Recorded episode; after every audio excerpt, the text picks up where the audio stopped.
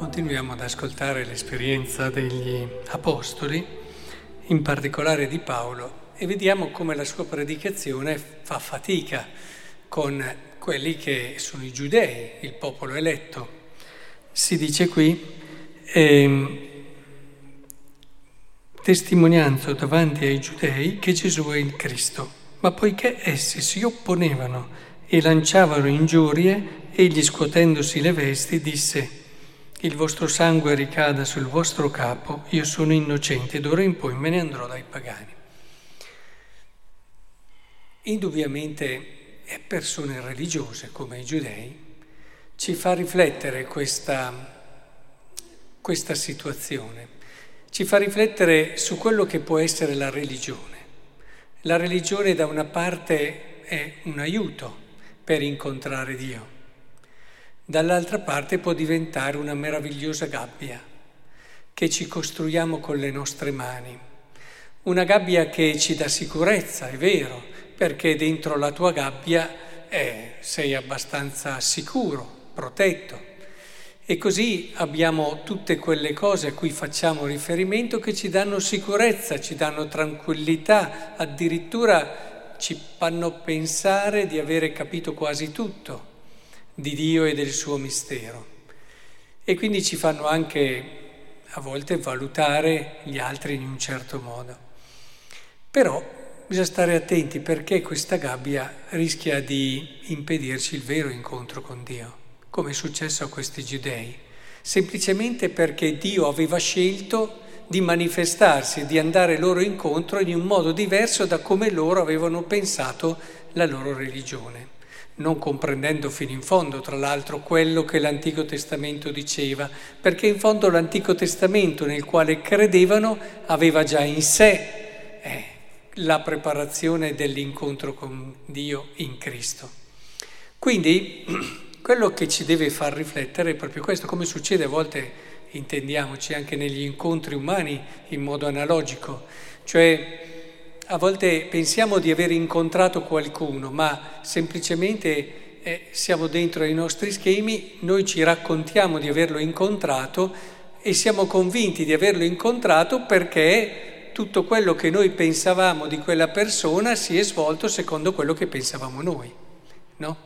E, però l'incontro invece è un aprirsi alla novità dell'altro e all'imprevedibilità anche dell'altro, al suo mistero che non può essere racchiuso e contenuto in quelli che sono i nostri modi di pensare e di vedere. E, e questo credo che sia molto importante, che lo abbiamo presente, che non lo dimentichiamo, perché è facile, è facile illudersi di incontrare qualcuno quando invece non lo si è per nulla incontrato. E questo vale anche con Dio, vale anche con Dio. Se noi facciamo entrare Dio dentro alla nostra visione di religione, di come deve essere Lui, di come deve fare Lui, e non siamo per nulla aperti anche a quella che è la sua libertà di manifestarsi, di venirci incontro, Dio passa come è passato Gesù tra i giudei, ma non lo riconosciamo, semplicemente perché non corrisponde a quello che che in un qualche modo noi avevamo pensato. C'era, per dire come si può a volte rimanere dentro i propri schemi, mi raccontava a volte un santo sacerdote, confessore, padre spirituale, che ogni tanto andava a confessarsi da lui una suora che veniva da fuori, da lontano. Questa suora arrivava, entrava e stava lì un'oretta. E poi usciva e quel giorno lì era uscita e aveva detto, ah, oggi ho fatto proprio una bella direzione spirituale, una bella confessione. E questo sacerdote mi diceva, ha parlato solo lei? Per dire come uno a volte pensa di aver fatto qualcosa di ma perché secondo i suoi criteri, i suoi schemi, tutto quello che lui desiderava, ecco, così rischiamo di fare anche con la religione. Cioè e Dio è in un certo modo buono, è cattivo e vicino, secondo quelli che sono i nostri pensieri e i nostri schemi. E rischiamo di non accorgerci quando Lui è, eh, nel suo mistero va al di fuori di questi schemi e ci viene incontro.